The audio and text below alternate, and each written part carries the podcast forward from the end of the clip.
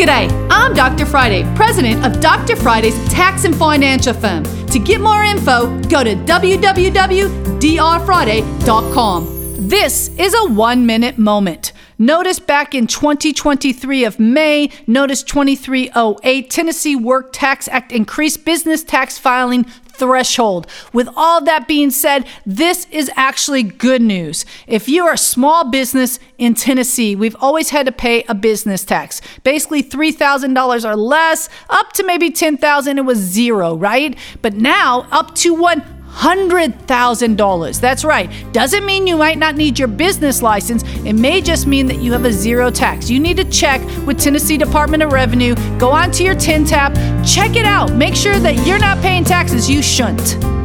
You can catch the Dr. Friday call in show live every Saturday afternoon from 2 to 3 p.m. right here on 99.7 WTN.